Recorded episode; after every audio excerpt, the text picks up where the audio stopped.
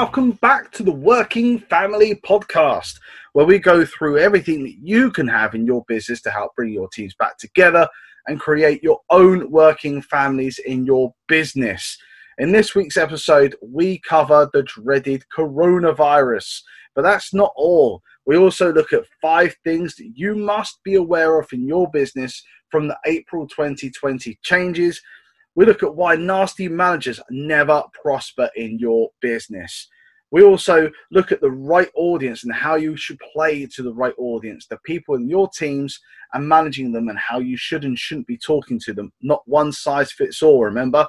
We look also at providing a sense of belonging, how you create that sense within your teams and within your business, and how that can help you maximize the hidden potentials within your teams. Guys, without further ado, we're going to get started right now with the five things that you must be aware of in your business of the changes in April 2020. Are you prepared? If not, here's five areas you probably should be considering right now. Enjoy. Right, hi there, guys. It's Mike coming in from Cavill. I'm just here in the office today at the moment in time and thought, you know what? It's coming up to the end of February, and next month, clearly, as it goes, is going to be March. I had to think about that then for a minute. So next month, next week, we're going to be heading into March, and then straight after that, we're heading into April, which means, do you know what? When it comes to starfishes, when it comes to people within your business, there's two really big months that you need to be aware of when it comes to that around legal changes.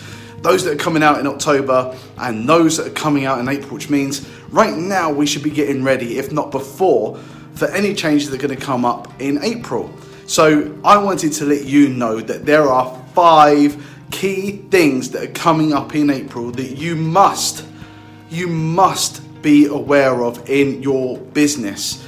And one of those core things that you must be aware of right now in your business, well, it's all around the statement of particulars. And guys, I don't want to bore anybody too much here. This is not what it is meant to be about, but they're really important facts. And quite frankly, if your statement of particulars or your contracts of employment you might be giving out to your staff, if in those contracts you're not including your workers, those people that on casual contracts, your zero hour workers, you need to change that. So last year it was about getting them onto your payroll, making sure they're getting pay slips. This year it's about making sure that these people have contracts, statements and particulars. And you know what? There's some real big changes around these coming up. Before, if you had employees, you had an eight week window. That was two whole months from the point someone started to the point you had to give them something in writing around their statement of particulars, telling, telling them kind of what pay they're going to get, telling them where they're going to be working, what hours they're going to be working, their holiday entitlement, etc., etc. Right? You had two months to get that out to them. That's changed. With effect from April, it's actually immediate. So the point that somebody starts in your business, whether that's an employee or a worker, they're going to have to have statement and particulars in writing delivered to them from the day, day dot that they actually start with you. That's that's a big game changer. You don't have that window, that luxury anymore to take a little bit more time to get these things sorted, to give it to your staff and or your workers from now on. And by the way, they've changed some of the terms of what you have to have in your statement of particulars now. So if you're doing your contracts, you may have this all figured out already. This is all just like, shut up, Mike. You know, we've got all sort of sorted already. But in terms of things for us, we know now that actually moving forward, you need to put in definitive times when people are actually starting. So if you were just saying, for example, someone's going to be working 30 hours a week, that now will not be sufficient. You need to be able to put in when they're expected to be working those 30 hours between. So Monday to Friday, 5 till uh, 9 till 5. So that, that'll be the sort of thing you'd be looking to put in there. So the second, get it in there, the second point you need to really be concerned about right now is IR35. And as soon as you mention it, people are either thinking you're making that up it's come from a movie somewhere or they just fall asleep. It's a tax regulation. Basically, it's not changing in its own right. It's not. It's staying the same as it always has been. But the parameters as to who decides whether someone falls within or outside of this legal loophole comes down to the end user, you, the business, or the agency, whichever case may be. But if you're taking somebody on who's a freelancer and they're off payroll, you need to be able to make an assessment as to whether they are genuinely self employed or whether actually they're filling a job and actually they should be paid and paying the same tax, PAYE, as other people working in your business. That's something you need to kind of define and decide. So for medium to larger sized businesses, this is going to be coming into effect from April and it's going to be a big deal and it's something that people need to really take on board. And I think even if you've got a small business, you're thinking this isn't going to impact on me.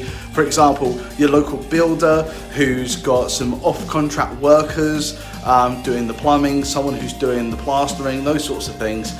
Is something for you to start thinking about because just like the pensions, you think this isn't going to be outrolled across the board, I think that's going to be a little bit, you know, foolish to think that it's going to go that particular direction. You need to get into uh, into the realms of things with this. And you need to understand exactly what IR35 means and whether someone has mutuality of obligation. Oh my God, what does that word even mean?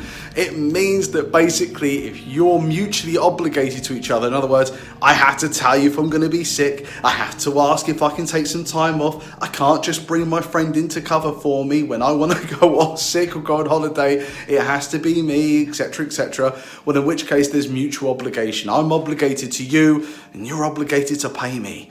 Um, and that would be the way that would work. So the next one, I've got to change hands because my arm's going dead. Guys, the next one, number three, get it in there. Number three that you really need to be concerned about is changes to parental bereavement leave.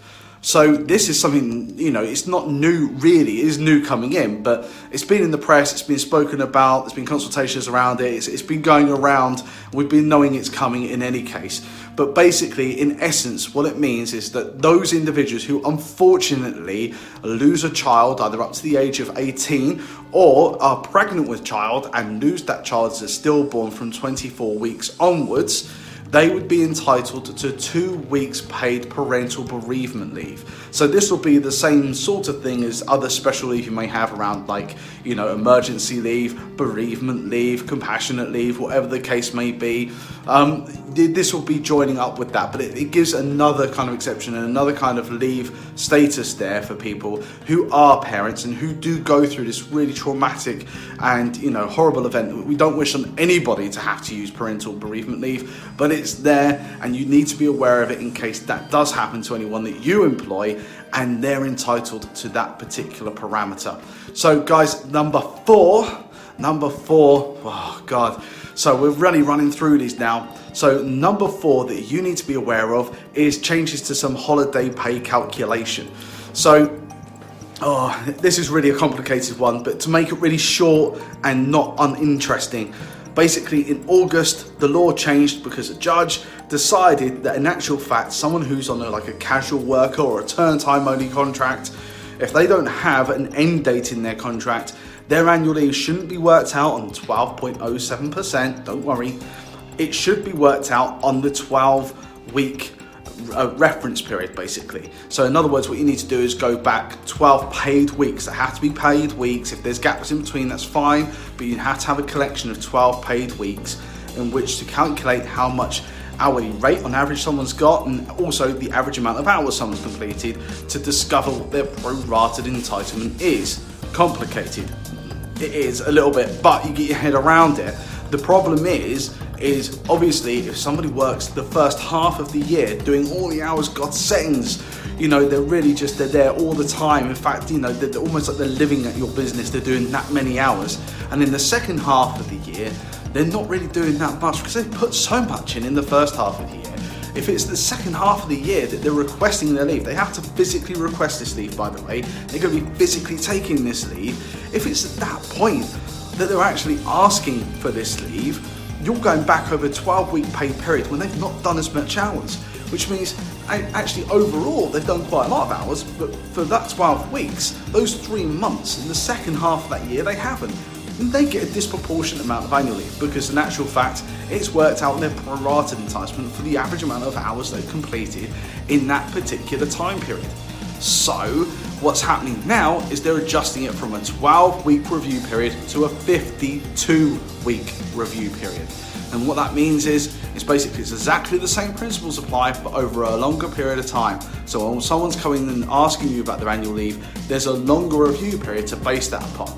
But also, don't forget, with these people, you could have somebody who's not worked with you for a year yet, and in which case you should be basing it on the amount of complete paid weeks that you do have and working out on that. And when the person comes and asks you for what their holiday entitlement is, and the fact that, hey, do you know what, I want to take a week off, you can actually evaluate whether they have enough of that annual leave accrued by that point in time to be able to do that. Um, and, and obviously, you know, if that falls within the amount of annual leave they've got in their overall entitlement at that point in time when you do that calculation. And number five, we've reached the end. It seems like we've got here so fast. It wasn't that boring, was it? No, it was pretty good. Honest? But number five coming in, get all five of these sausage fingers up, as they say in the rugby. So all five, not all five, number five coming in is the Swedish derogation. No, I'm not swearing at you. I'm not talking about some kind of team of people coming over from Sweden to visit the Prime Minister. This is something that's been in place around agency workers. So, in short, with the agency workers' rights, what happened was if somebody was working as an agency worker in your business, they should be entitled to the same amount per hour as someone who's employed in your business doing exactly the same job. The problem is, is with the Swedish derogation, those people were employed by the agency, not the end user.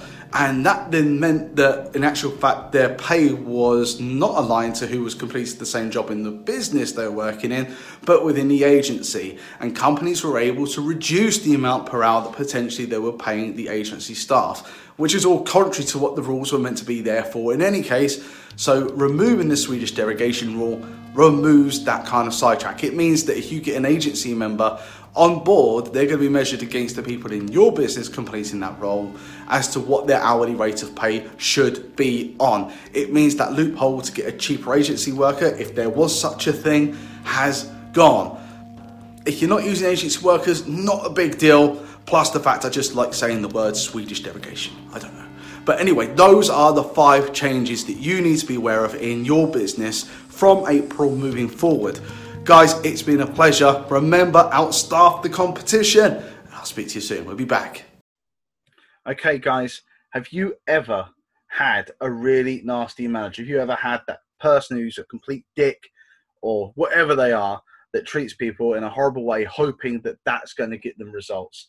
How did that make you feel? Just think about that for a minute. Just stop what you're doing and think.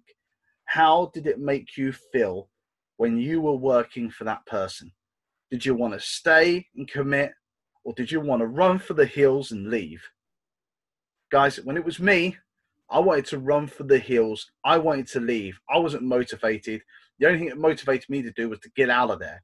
Right? Right now, we're going to cover the video where we explored why those kind of managers, those nasty managers, they never prosper. They will never win in the long term. Do not be one of these people. This is the video where we cover this particular section. Enjoy. Hey everyone, it's coming back in. Guys, I want to tell you why the bad managers, finger over the camera, bad managers and uh, just really downright energy sapping people, they just never, they never prosper in, in business, in work. It just, it just doesn't happen. You know, have you ever been in a team before and, uh, and, and one of your friends or a colleague or someone you work with suddenly gets promoted to being a manager? It's a common thing, it happens quite a lot, right? It might happen to you. You might have actually been the person I'm talking to. You listen. But in actual fact, you know, for most people, when that happens, you get these people, they, they, they get promoted up into these other roles you think, fantastic, that's great. I know them, this is great for them, so happy, etc., etc. These people that you could have been associating with down the pub after work, um, sharing stories with, talking with, and, and all the rest. And all of a sudden, they get into this role of manager and they adapt this alter ego personality and they turn into this complete devilish kind of nightmarish person. And they're nothing like you knew them absolutely nothing like you knew them. And they think, I've got to turn into this horrible person, I've got to turn into this manager person to, uh, to, to come and obviously, you know, tackle the role that they're in and sever their ties with the staff that they've been associated with previously.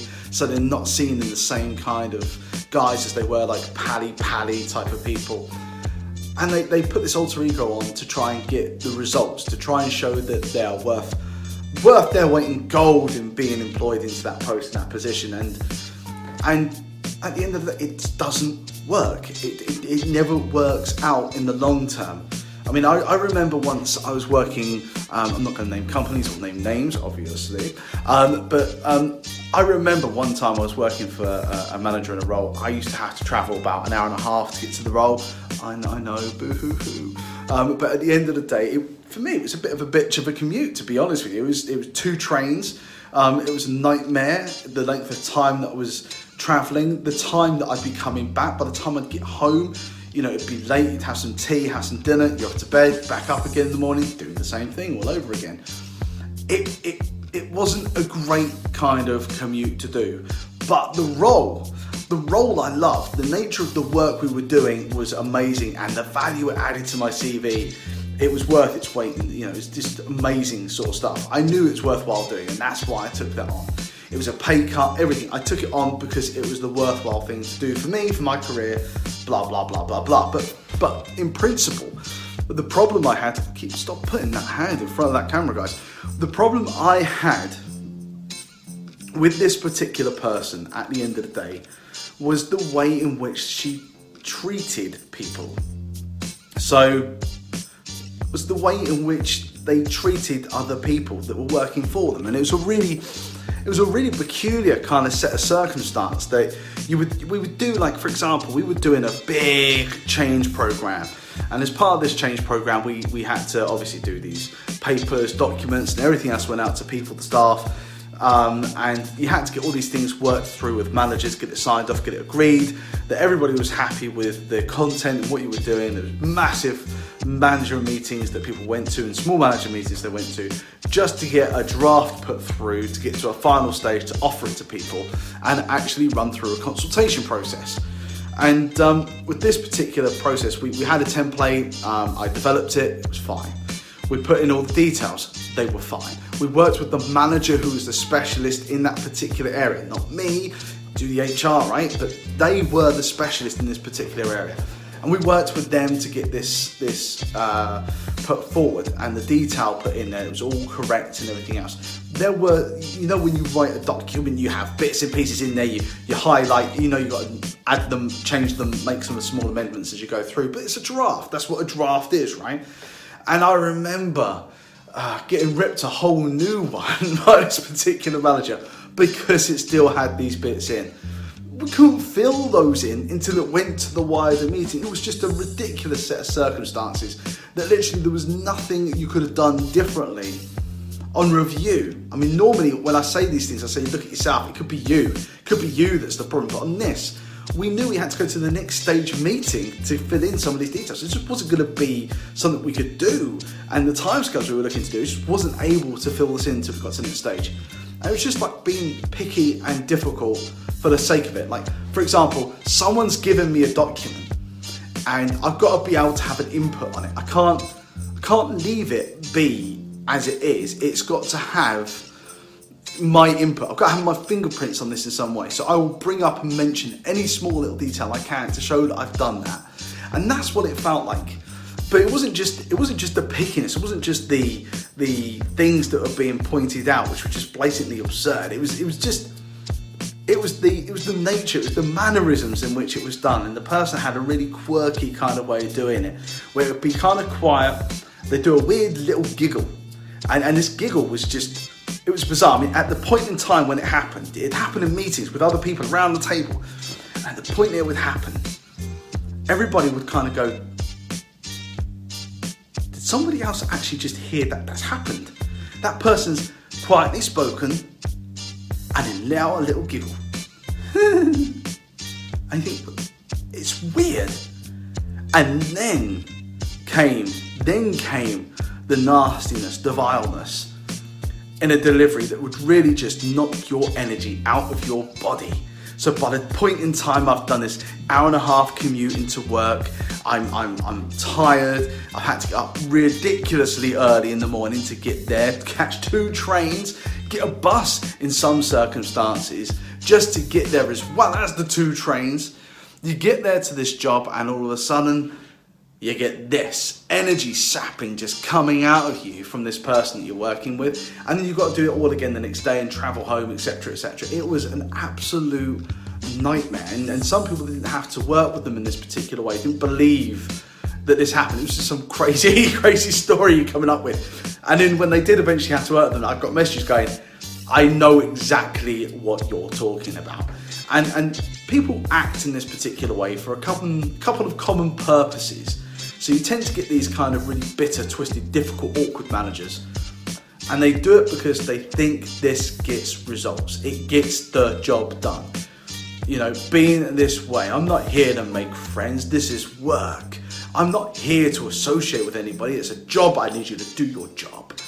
And these kind of nasty type of managers, um, they, they think it works to get the job done. Everybody is under pressure to meet their targets, get their work done, get the outputs from their teams. We all know that, right? But this is so short termism, it's, it's ridiculous. So for me, you know, it never works. It never works in the long run. And the reason it never works in the long run is, is for a couple of reasons. Number one is that, you know, it picks people up. People get the initial bolt of fear within them when managers start working this particular way. And you get a slight uppick from that kind of fear that people, you know, get cracking on different bits and pieces working really hard because they're worried about what's going to happen if they don't. So you get a slight upturn for a short period of time. Ultimately, after that, people lose the energy. You're sucking the energy out of people. So, you know, over a longer period of time, a medium period of time, it's not going to work anymore. So people don't work through fear. Fear doesn't make people work harder. Fear makes people work harder in the short term, but in the medium to long term, it makes them want to just get the hell out of there and, and that's what happens. People tend to vote with their feet, so you'll get a higher level of staff turnover. Um, and also, people will just start to just not produce. To just be whatever I do, however I do it, this is going to be the result. Why should I bother putting so much effort in to get the same outcome at the end of the day? And it just demoralizes people. You end up with a really horrible atmosphere within your teams. Um, the teams don't want to be there. You get a really kind of bad attitude problem within your within your teams as well because they're not respecting the situation or the person at the end of the day.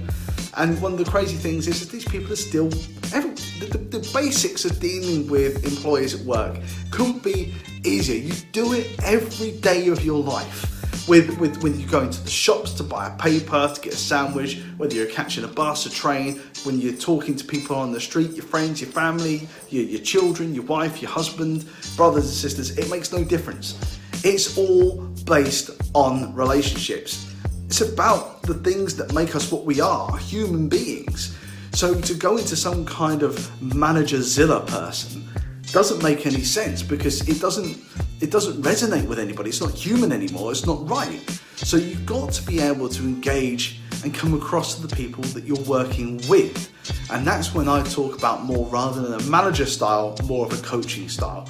And and for me, I think solely and, and wholeheartedly that you know if you have that approach and you actually have more of an understanding with your team and more sympathy. I'm not saying that if you have a bad performer, someone who's genuinely not doing well their role, um, and, and, what have you, you get those those people that you, you treat them um, all softly, softly as though they're a friend down the pub. I'm not saying that at all. But there's there's horses for courses, and you got to play to your audience. That's a whole other video. But at the end of the day, being more human and working based on relationships with people, as a manager, you're going to get in the long term so much more. People are going to work with you and for you rather than, based on the fact that you're a manager. People get inspired by that type of manager. People work for inspiration. People don't work for fear. And, and, and that's the thing. I mean, just put yourself in, in their shoes you know you're spending so much of your time in the working environment at the end of the day if you're making people miserable and happy it means just making the majority of their life awake a misery why would you do that to people it's never going to work and coming back to my story you know with this particular manager i remember once um, i didn't know them very well on a personal type of level never got to that you know it was very much you know work it but i mean we went to a leaving do once and they were going to be there. And I remember thinking, oh, I might just pop in for a drink. Um, I'm not going to stay. I mean, I love the people. The people were amazing, by the way. And um, I thought I'll pop in for a drink and I'll be off. I'm not going to stick around for this because it's bad enough having it in the work time. I just want to get home after this. I've got this journey to do. I'll be done. And um, and I, I really didn't want to stay for too long. And I remember I did stay for a much longer period of time, but it was because the person's personality was so different to what they were they were putting on in the workplace. They weren't the same person. It, it, was it was it was like a Jekyll and Hyde. They were completely different people. It was insane. It was like, what is going on? This isn't. This can't be the same person. Why can't you be like this in the workplace? And it's so frustrating. And I just think ultimately, guys, you know, managers, those managers who who manage through fear, who manage through the intimidation, who manage in a very autocratic kind of way, they're never getting the most in the long term out of their people. People that that kind of work with you and come with you on that journey and believe in it, they follow a personality, they follow a person, they follow leaders, they follow coaches. And if you can adopt that style in your technique as a manager or in your business as an owner, then you'll be able to bring people on that journey with you rather than dragging them along on your heels against their will with you. And there's a big difference between those two personalities. Guys, remember, outstaff the competition. Stay great, be fantastic, have fun. Right, everybody, thank you so much for sticking with us right now. The next video that we went through and um, that we provided for the podcast is looking at playing to the right audience. It's about exploring why there is no one size fits all when it comes to your teams and the people within your teams, and how you can blend like a chameleon to help those people to get through and to make you a better team and a better business. Guys, this is playing to the right audience. Hi everyone, guys. Today I really want to make uh, quite an important video uh, for me. I think that actually um, knowing the audience that you're playing to in your business, knowing who it is you're talking to, is really, really fundamental. So key, in fact, that I think that if you don't recognize who you're talking to and play to the correct audience and talk and address them in the right way, that you're going to have some serious, serious problems. That goes with, you know, when you're dealing with clients, whether you're dealing with, you know, staff, whether you're dealing with different levels of staff. Um, it, it, knowing the audience that you're talking to is going to be really, really key to persuading and getting the right outcomes that you're looking to get from each particular group that you're talking to. So, you know, just to put that into some kind of perspective for me for a minute, I'm thinking, um, you know, anyone who's anybody who's a parent, for example. In fact, actually, um, you know, just give another example. This thing, we're all, all of this will apply to all of us. So every time when we were children, as you're growing up, you've got to imagine that when you go out with your friends, certainly when I did, when I went out with my friends, even up at the park, or um, as you got older, you went to sleepovers, um, and as you got a little bit older, you went out to the pub and you went drinking. Sometimes the way you would go out with your friends the way you would socialise, the way you would talk to each other, the way you would behave with one another, that was right, that was okay, that was your kind of banter that you'd have with your friends in that kind of perspective. But one of the things for me is, is if I took that home, if I suddenly went home to my parents and started talking to my parents in the same way that uh, I would talk to my friends in the pub, um, I can feel my dad sitting there, so he's looking at me, and I can feel the eyes burning in the side of my face. But if I went home, perhaps I did sometimes, went home and used, used that kind of language and used some of those behaviours at home with my parents, um, it wouldn't go down too well. It, it was kind of like a like a rule book to catastrophe for me, really. Uh, if, if, you think about, if you take the, the behaviors that you have with your friends to the way now that I may talk to my friends or other people that I know outside of the work environment, outside of the business environment, if I took that and that particular mentality and applied that to my workplace, um, the two things don't really go together very well. So you've got to really think about the audience that you're playing to. So thinking of it from a perspective of a parent, let's say, you know, with my daughter, my oldest daughter, uh, Gracie, love you lots. Um, she's on the cusp of becoming a teenager. So we're getting those boundaries are being pushed, they're getting broken. Um, and you know the rules are all getting a little bit jaded at the moment in some cases. But at the end of the day, she's going through that process of learning that okay, how you talk to your friends and what you do with your friends, and and it's one thing, But then when you go to school, you, you wouldn't talk to your teachers in the same way as perhaps you would talk to your friends. And equally, you wouldn't talk to your teacher and your friends in the same way as you talk to your mum, your dad, your nan, your granddad, or even your sisters and your brothers. So it's knowing the audience that you're playing to. So, for example, if my daughter came home and she wanted something new, like a new toy or a new game for the Nintendo Switch, whatever things they've got these days, if she wanted any of those things, but asked for it in a way that she's using language that she would use with a friend that she thinks is funny, but actually crossing a boundary and being rude, give it up. It's not going to happen. You know, I'm not going to go out and buy something for her because she's she's not being playing to the correct audience. So she's not going to get the outcome she's looking for. Doing that with her friends might be seen as funny. Doing that at home means you lose things and you don't get what you want. So it's exactly the same when you're a manager, when you're working with staff, when you're owning a business, especially in the hospitality industry, I, find, because you're getting so many different cultures, so many different backgrounds, so many different people coming not only in to work with your business, but also as customers and clients into your business on a regular basis, you need to know how to perform, how to give that hospitality. Hospitality is all about the art of performance. At the end of the day, it's like a it's a theatre with food. And at the end of the day, you need to know how you're performing to your particular audience. Who is your audience? How can you give them the best experience and get the most out of them and be persuasive with that audience? And that means that there is definitely no one size fits all. You need to recognize that audience and play to that particular audience to get what you're looking for. So if we bring that on to, you know, thinking for a second about your staff, looking at the people working in your business, um, you know, if you if you treat everybody in exactly the same way, you you tend to going to please some people, but keep a lot of people unhappy.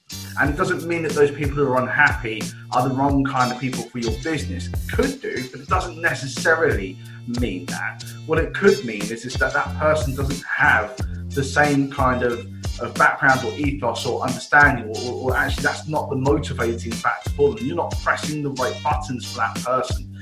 And the one thing about us is we're all human which means that we're not the same. Um, and it comes back onto that same principle. And broadly speaking, when I think about this, uh, you know, I, can, I, tend to think about more around sports. Um, and certainly, you know, rugby. I love rugby. Um, come on, you Quins, but separate subject. At the end of the day, for me, you know, in terms of rugby, you tend to have two types of characters. There's obviously variations of each but they tend to fall into two particular baskets. And you know, I tend to term those the ones that like the tough, rough love, and those that like the fluffy stuff. So every now and then, someone who needs a pick up and a hug to get them motivated to let them know, do you know? It's okay. This happens to all of us. You're not alone.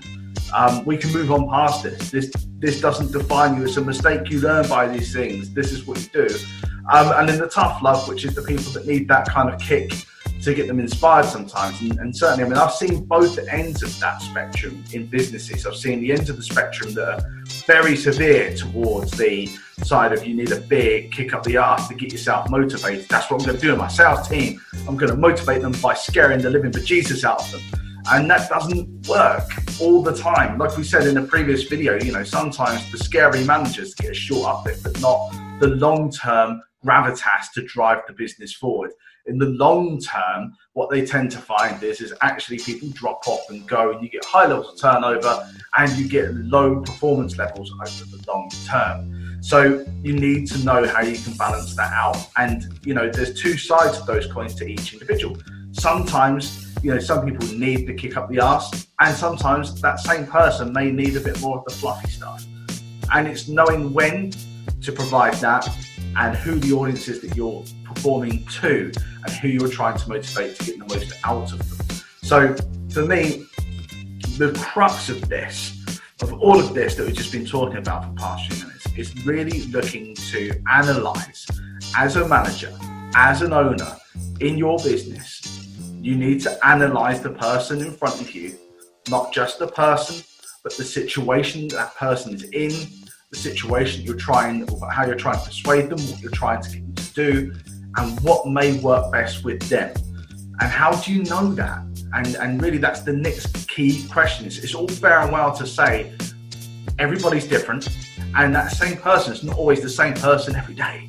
So how do I know which person, what type of person I'm dealing with that day, what scenario I'm dealing with that's going to work best to get the most out of that person and persuade them to continue to do the things that you really wanted them to do and that you need them to do in that business and really to help and support them because at the end of the day, the whole of this is about this is a family member for you. This is a work family. How you know you don't just leave that person by the sidelines to struggle. How do I help them? So the key part really um, in, in terms of that moving forward is, is looking at how can I, over a period of time, analyze this person in front of me. That comes down to regular meetings, comes down to regular communication, and, and regularly trying to find out what's happening with those people and how they're enjoying themselves and what can you do differently. I talk about this quite a lot in the past about um, what can you give back to people. So it's not good enough as an employer just to turn around and say, I pay you your wages I give you annual leave. I've got given you a job. You know, what more do you want? Just do what I'm asking you to do. It's not good enough to ask that anymore. You, you also need to go into depth and say, what can I give back to you? What can I give back to you to help and motivate you to do more than that? Money is, you know, in the top five of things that drive and inspire people to want to work for you. It is, without a shadow of a doubt. But it's not all five things. And there's four other things on that list that would motivate someone to work and work a bit harder or go above and beyond for you. And and you know that's where we come into the whole ethos about the working family, etc., etc. But understanding that person, understanding your audience, takes time. You can't just assume you know who that person is. You assume you know what's going on in their lives. You assume what their motivating factors are going to be. Um, not everybody's the same. It's bad to make those assumptions the only way you find that out is to actually get to know those people. And the only way you get to know those people is to actually conversate with them, to actually communicate. And that also means listening as well as talking to those people, genuinely listening to what those people are saying, not just, you know, hearing it and, and acknowledging, yeah, yeah, yeah, yeah, and then moving on. Actually listening to what those people are actually saying and building up some kind of recognition as to who that person is and getting an understanding as to what helps them, what motivates them, even asking them those sorts of questions as to how they feel inspired, what would help them. So at the end of those kind of what we term one-to-one meetings or regular review meetings or a conversation with somebody who's in your team, asking them for feedback on you. How can you help them more? how what would what would help them to want to achieve more? Um, what is it they're looking for? Where is it they're looking to go? Is this a stopgap job? Um, or, or, what else is it? And what more can you learn from that? And there's so many other things we can discuss about that. But understanding the audience you're talking to is fundamentally critical when it comes to your staff because it's not just about the fact that they're different to your customers, they're probably different to your partners and, and the owners and, and, what have you. It's the fact that each and every one of them is different from each other and they're not all the same every day. So you need to understand that and what makes these people tick to be able to understand what the audience is that you're presenting to and how you can best help them and how they can be motivated to best help you from that process. Guys, it's been a pleasure. Um, and I'll be back soon. But remember to outstaff your competition. Take care. All the best. Okay, guys, is that a cold? Is that a cough or a sneeze or the flu? No, it's the coronavirus. That's right. This week we've had a huge episode around looking at the coronavirus as that starts to sweep across the globe and there's a frenzy of people buying toilet roll. We explore what happens in your business, how you manage it, and how you manage your staff through self isolation, through being sick, etc., etc., and what things you need to be aware of and how you manage those. Guys, this is the main episode from this week that you've been waiting for. This is the one with the coronavirus. Hey guys, are you prepared for the coronavirus? Are you? Well, if you're not and you're still looking for some extra tips and support and advice, come to the right place. Let's have a look at some of the basic things that really we need to start thinking about in your business to try and help you get ready for any potential outbreaks of coronavirus with your staff and in your workplace. So, I think the first thing to mention here is, is a lot of the information that we get I'm going to put the details of the websites below for you to go and click on yourself so you can have a look into further information there as well. But I just want to go through some really basic housekeeping for you. So the first step really is to make sure that whatever parameters you're putting into place in your workplace, you need to make sure everyone's aware of them. There's no point in getting these things put into place and keeping them all secretive. So we need to make sure that we're raising awareness. So the first step is let's raise some awareness. Got to make sure I'm spelling okay here. With your staff. Okay? Raise some awareness with your staff over how you are dealing with the coronavirus, the parameters, the things that you're putting in place in your business right now.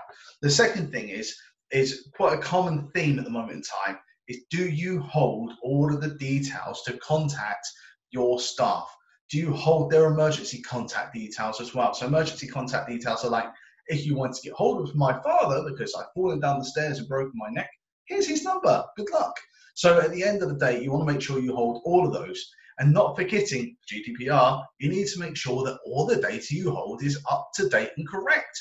So the second thing is let's make sure that we hold up to date details for staff and emergency contacts. So really, really simple things there in the first two. Make sure that you are getting things into place and making sure you can contact everybody that you need to contact should you need to contact them. So the next thing really is you want to make sure um, you know, we don't want to go into detail here as to spotting the warning signs of coronavirus infection, but you need to make sure that your managers are aware of what they look like. Bearing in mind, we're not going to go into too much detail on it, it's not too dissimilar from a lot of other kind of cases or colds and flus that people could get, or coughs and diseases and sniffles and now flu, dare I say, that people may have. It could look very similar. But can you spot the warning signs? Can your managers spot the signs early on of potential coronavirus? So, are managers aware of warning signs? Ugh. So again, that's another third point you really want your managers to be really thinking about here is making sure they can help to spot these things when they need to spot them to support your staff. So the next thing really is, as we've all been told, you'll see it on all the campaigns going out by the government. It's been on the news. It's been on this morning, I think, and all sorts of other places with the Prime Minister, where they're talking about washing these things. Keep washing your hands, hot water, sanitizer, doing it for the 20 seconds, singing out the hymn of, you know, happy birthday twice or whatever. It's that kind of crazy stuff we need to be thinking of doing. So, are we providing clean places for not just the staff, but your visitors to actually clean and wash their hands? So, the fourth issue here is are you providing clean environment? Oh my God. And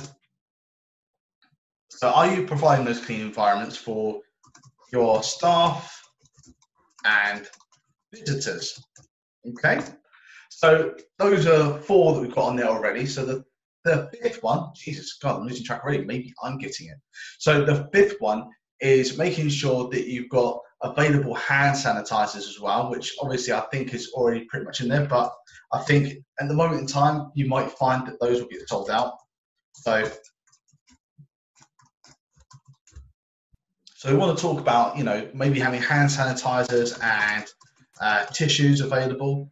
And the last one, I think, just thinking on the top of my head, I think the last one really you want to have in there is about travel plans. So, you know, are people within your teams looking to travel to affected areas? And should they do so, and should only do so in the case of, you know, really extenuating circumstances? So maybe looking at staff travel. So these are just some of the really basic parameters that you really want to start thinking about having into place as your housekeeping to helping to minimize and reduce the impacts and spread of coronavirus. These details are, like I said, available in the links below. Um, so please go ahead and check those out. I'm going to leave those up there for the rest of the video um, and go through some of the other parameters of what could happen if the coronavirus hits your staff or your business and what can you do and what could be the impacts of this? So the first one is quite an obvious one is sickness absence. So what happens in the case of sickness absence? This just take for example one of your members of staff has unfortunately contracted coronavirus or suspected to have contracted coronavirus and then thus goes off sick well, this really comes down to the crux of it as to what is within your policies and procedures for managing sickness absence. Do you just pay statutory sick pay or do you pay what we call this occupational sick pay, which is where, for example, your staff will still get the same amount of pay as they normally would do throughout a certain period of sickness absence, and how far are they along with those? So for you, you really need to start thinking about you know how impactive that could be. So if you're only doing statutory sick pay, bearing in mind the government released this week that they would allow that to kickstart him from the first date of sickness absence rather than the third, the fourth date. So the first three days initially of SSP doesn't attract SSP payments, but they've released that that's going to change at the moment in time. So from day one, they will start paying SSP. So SSP for you guys, there's a statutory amount of about £94.25 pence that your staff will be entitled to per day for statutory sick pay. And this will apply potentially to some of your workers and to your employees. So you need to really think about this um, and what the impacts could be. But basically, you would be required to make a payment for their sickness absence if they are calling in sick for whatever reason, which is not unusual to any other period of sickness absence, to be honest, other than the fact if you have the SSP. It starts from day one, run day four. So, um, with that in mind, then you know, moving on, what happens if somebody has to, or you're sending somebody home from work because you're worried that they could have that, rather than them going off sick, you're sending them home from work so that they don't spread it, or so that they can obviously put themselves into isolation um, and obviously recover from whatever it is they've got or suspected to have had. So next, really after that, is looking at if people aren't going off sick, what happens if you are asking people to go home from work?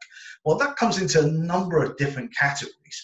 So, for example, if you are sending somebody home because you're concerned or you're worried about the spread or you're worried that they could have uh, the coronavirus or something similar in those symptoms, and just for good measure, you want to pack them off to go home and isolate themselves, um, then in which case you will probably have to pay those people on their normal full pay. So it wouldn't be sickness absence, it would be full pay because they've been sent home from work to obviously go and rest up and make sure they can recover from whatever it is and go through the isolation uh, period that they have to go through, which is the 14 days. Um, now, the alternative to that is obviously you can do like flexible working. So if your business allows you to be able to go home and work, um, from a laptop, then you could obviously offer your staff a lot more flexibility to go home and work rather than be in the office and congregate together. The problem with that comes into if that doesn't suit your business. So, for example, if you're a restaurant, you can't really get your waiting staff to work from home. It's a long way to walk to get the tables. So, at the end of the day, you may want to think about whether sending somebody home on full pay to, uh, to obviously go home, rest up, and, and isolate themselves from everybody else. You may need to think about that rather than asking people to obviously take work home. And when you're doing that, obviously it's going to be on pay. So bear that in mind, guys. Um, the other part of this is obviously if you're not sending those people home or they're not off sick, what happens if they need to go home to look after a dependent? So, for example, people who are caring uh, for a relative or those that have um, you know young children who are their dependents. So if you need to go home and look after, them, staff need to go home and look after those particular individuals, then it comes into the same framework and the same process as you normally would do. So, for example, um, you know you get the parental leave that people could go home and look after their children in emergencies. The difference and the key here is for those staff, it doesn't always mean it's paid. Sometimes these things can be taken as unpaid parental leave. You're entitled to it, but it doesn't mean it's paid. So, a lot of businesses you might find, you may be one of them out there, will allow people to go home and care after dependents, but it won't be on paid leave. One of the things I would always say to people is, is look, at the end of the day, you're trying to get the most out of your staff and you're trying to keep your working family. I don't think it's a great thing if you're going to be one of those employers that says, in this particular situation, I'm just not going to do it. I'm not going to pay you whatsoever. Obviously, there's got to be restrictions around this, but you know, at the end of the day, if they've got no choice but to go home and care for a child, for example, if their school is shut, um, then you may want to be a little bit more considerate around that. But you can always think about things like, uh, you know, holidays. So if they've got any annual leave entitlement, they may want to take some of that for a period of time. You can balance it out with that and unpaid leave. Um, and they can do it in that particular way. Um, the other thing is, is obviously if you're asking someone to come into work, there's no risks as you can see it. So you've done your your measures that are coming down the screen here. Um, if you've done all of those and there is no issues with them coming into the workplace and you require them to come to the workplace, but they refuse, well, this comes into a completely different area um, of your of your policies and procedures, as it were. So you'll be looking more around. Well, if you're refusing to come into work, um, then that potentially falls into a disciplinary issue, and we don't want anybody through this process getting pulled into that um, obviously, they would need to identify these particular reasons why they're refusing to come to work as to where those risks are. But if you've got these other bits and pieces in place, um, like your housekeeping that we put to the side, then realistically, you should have really strong mechanisms and procedures to help to reduce uh, the impacts of coronavirus, the spread of coronavirus in your business, and absolutely safeguard everybody that's working with you. So, therefore, people need to be aware if they do that, there's a risk of disciplinary action that's against them from that point forward. And one of the other things I spoke about, coming back onto the flexible working kind of route and everything else, I think one of the things we need to remember is if you are one of those businesses where you can't take waiting home or you can't be the chef in your home and get the food sent out the window to the restaurant you know, a couple of miles down the road, at the end of the day, you may find that if you have to allow so many staff to go, you can't any longer keep the restaurant open. And if you are in a business that's in a similar model to that, um, then that can be quite impactful. So you may want to look at things like layoffs. Layoffs happen over a short term period. Um, and obviously, they're not things you want to use for a long period of time because if you do, there are risks that staff could claim that actually they're redundant rather than being laid off. So if they're laid off for four consecutive weeks or six weeks in a 13 week period, then they could claim that they're actually redundant rather than being laid off. But what a layoff does allow you is to potentially reduce your staffing levels over that period of time rather than opening up a restaurant and providing a pool service to people coming in because actually you've got half your staff. Now, the key things around layoffs really come down to what's in your terms and conditions of employment with your staff. So, are you allowed within the layoffs to actually reduce down to the statutory layoff pay? Um, or if you don't have that in there, then you have to pay your pay at the same rate, the basic rate that you would pay your staff ordinarily. Otherwise, if you're looking at the statutory layoff pay, then it works out £29 per day for a five day period within a three month window. So every three months, over five days, they get paid £29 a day. It works out to be a maximum of £145 for that period. So for your staff, it's hugely impacted because that's probably going to be a significant reduction in their pay for those five days that they're not in. And it's not something that really you want to do for a long period of time because it's going to be impacted from the staff, staff morale, and also the business when you come back to reopen. So again, I would say in those situations, come back and think about other steps. These are kind of the emergency trigger points and the, the other ways you can go, not necessarily the first port of call. So I think obviously think about annual leave, think about unpaid leave, um, think about if you are asking people to go home as dependents to look after their children or, or other people that they care for, then think about how you can help and support them through that process rather than just doing the standard, you know, no pay, unpaid, uh, depend, you know, parental leave, etc., etc. Think about how else you can actually support your staff during these times. I think what you'll find is, in actual fact, you know, although the coronavirus has come along, it's asked these questions and it's asked questions around SSP and how that's structured a lot of these things that we're talking about are already and should already be within your terms conditions and your handbooks. And that brings us onto a whole other whole other window of problems. If you don't have written terms and conditions, if you don't have your standard handbook of policies and procedures, then the minutiae of dealing with this is really going to be coming to the core and the crux that makes this really difficult to progress forward. Because at the end of the day, it's down to interpretation between you and the other party as to what is actually in place. So, for example, if you are doing layoffs and I've got nothing in writing, I could say, well, I, I don't agree with that. That's not what I had in place.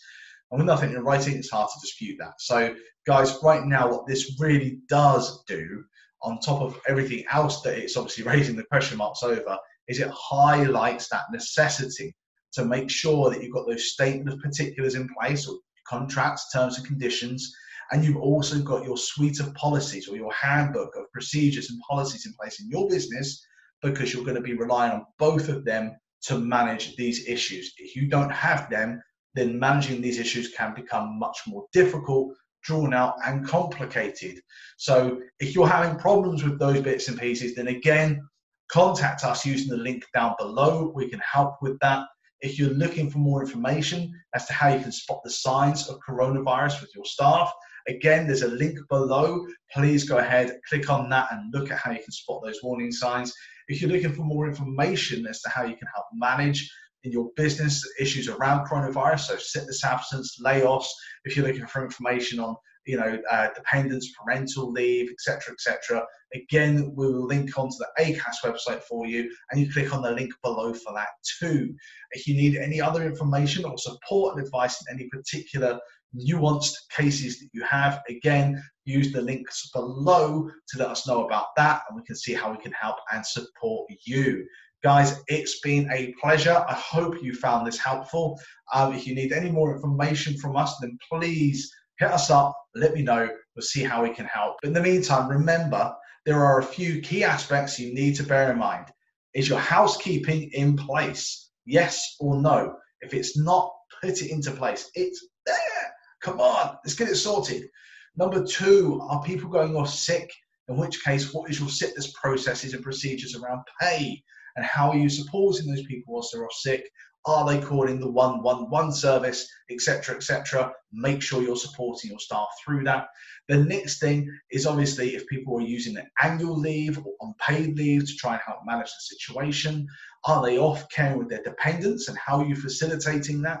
If they're not going to get any pay for looking after their dependents, how can you help make that a sweetened deal by allowing them to get something at the end of the day, although that has a cost implication on you, it will be much better when you go back up to normality to keep the staff morale and your business going. Otherwise, you're going to get a stagnated effect after all of this is hit.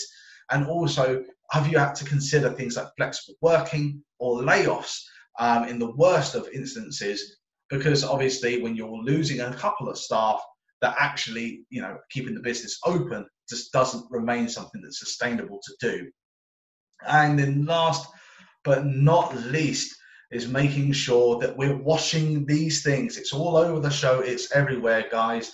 20 seconds, happy birthday twice, wash them. Wash them continuously, put it in the tissue, and bin it. Guys, it's been a pleasure. Remember, outstaff the competition. Take care. See you later.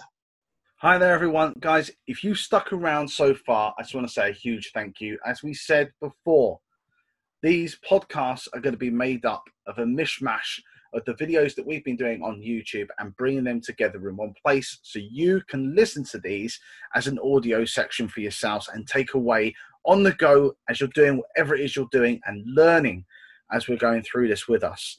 So, the last section that we're going to come on to is providing a sense of belonging. And for me, I mean, this for me really is a really big one. Uh, may not be for everybody else, but we all, as a human being, want to belong to something. We have a sense of belonging, whether that's to your politics, your nationalities, your religion, your local sports team, your family, your friends, your school, whatever it is, we have a sense of belonging. And in this audio section, we cover off why can't that sense of belonging also apply to the people in your business? 100% it can, guys. Let's take this forward. Hey everyone, it's Mike again coming in from Cavill.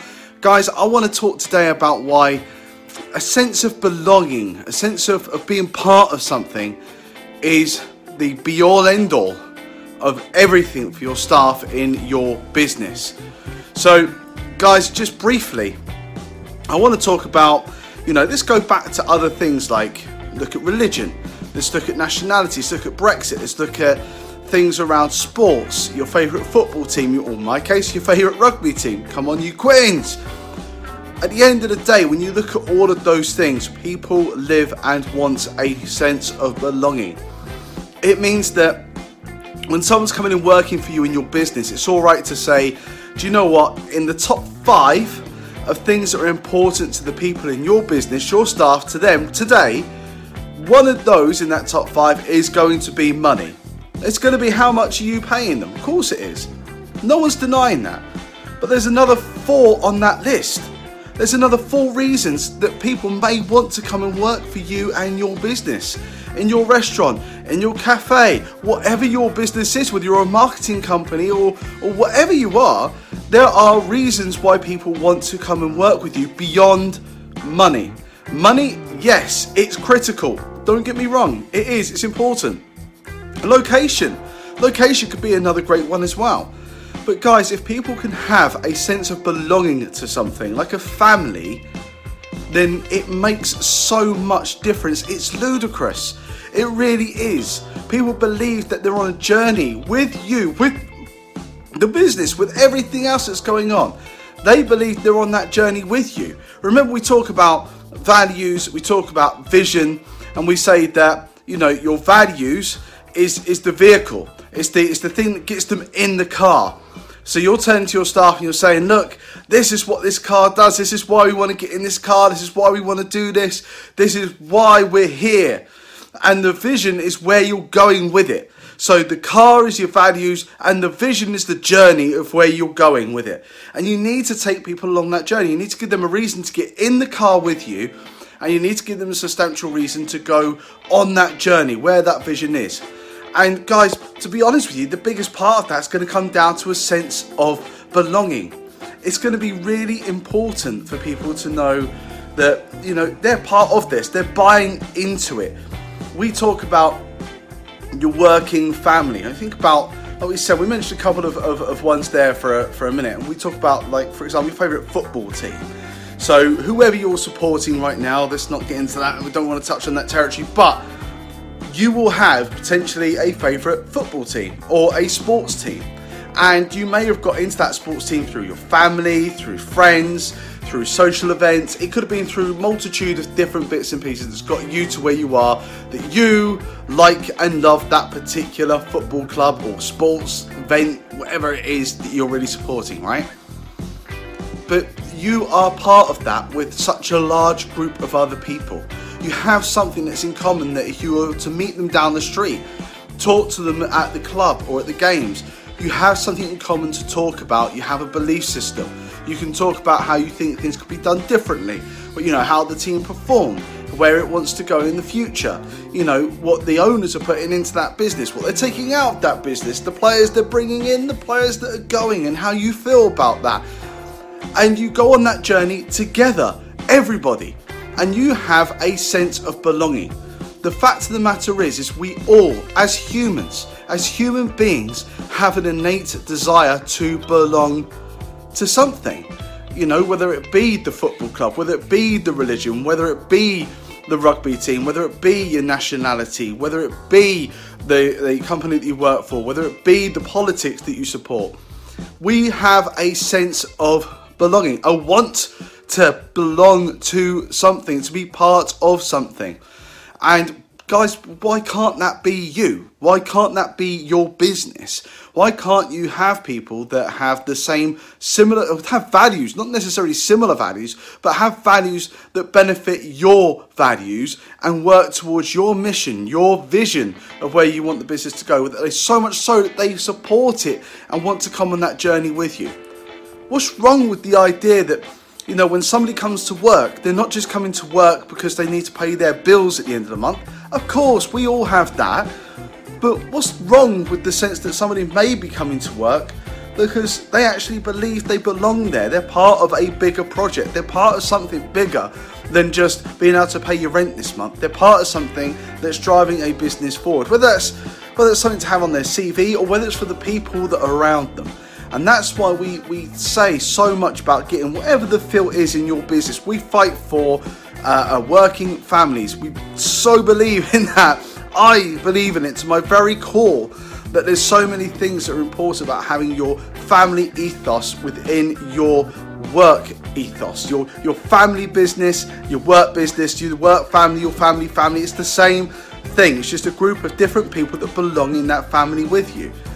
And you know, you're on a journey together the same way as you will be in your own families, perhaps.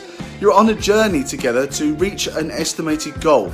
And by giving people a sense of belonging to that, that they're part of that, they can see how what they're doing on a regular basis is helping to benefit not just them but the rest of the people in that working family with them that they can associate with that working family that they can associate with the people in that working family I, I, I strongly believe that a sense of belonging is is so fundamental to things within people's being and, and in people wanting to be in that working environment. I mean, I, I put it in a, in a counteractive kind of way here that for me, if you take somebody who has been hired, great, you know, fantastic, they can do the job, amazing, they've got all the qualifications you need them to have, awesome, spectacular stuff. But they come in and they just don't fit. They just want to be there, come in, get their money, go home, and do their own thing. They don't believe in this rubbish, this bollocks you're spouting about your business. It means nothing to them. You know, the fact of what happens to the restaurant at the end of the day, they don't care because, you know, if it failed, they go and get another job, you know. At the end of the day, they're okay. It's about their CV, it's about their progression. And you know what? It's okay for people to have things on their CV and want to progress in their lives. That's that's perfectly fine. Uh, but you want somebody who's there for more than just money. You want someone who's there just because, you know what, the restaurant's around the corner from where I live you know, it's really hard, and I get it. I get it. I really do. That you've got someone who's a waiter. How do you get that waiter to have a sense of belonging, a sense of purpose within your restaurant business, when really they're just there to fill a stopgap to get some money whilst they're a student, and then carry on with their lives thereafter. And the thing is, is you need to invest more in those people. You need to invest more in understanding who you're hiring to get the best hires that you can for your family. At the end of the day, with my children, I wouldn't invite any Tom, Dick, or Harry to come into my home and babysit my kids. I just would never, ever do that. But my business is also my baby. It's another one of my children. And would I hand that over to anybody? Would I allow anybody to come in just just because they like to be there? They, they want the money to be able to pay their bills, to look after my baby? No, I wouldn't. And I think at the end of the day, this comes back into other things we've spoken about about how you can give more back to people to give them that want and desire to be there past just money. But guys, if you've got someone that's only going to be there for money and they're not interested in that sense of belonging because that's not their purpose, that's not their journey, that's not their values, then quite frankly, they're not matching yours and they're not going to benefit yours either. And in actual fact, they're probably going to make it worse because they're going to bring other people around them down with them.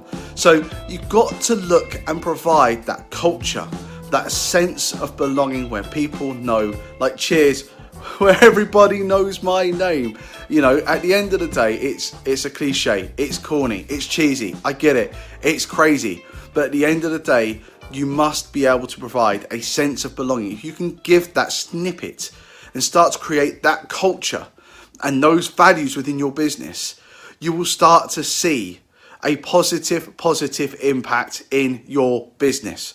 Guys, I want to thank you very much. I want to thank you for taking your time to be here with me to listen to this. If you've got any more uh, questions or feedback or things you think you want to know more about from us and how we can support you on these videos or on the podcast, then you please let me know.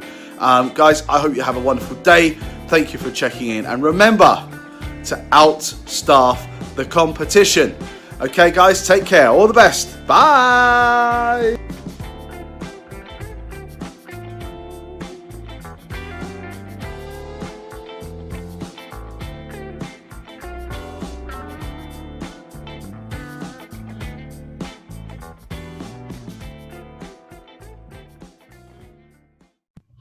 Hey everyone, I just want to say a huge, massive thank you uh, for listening to our podcast in general.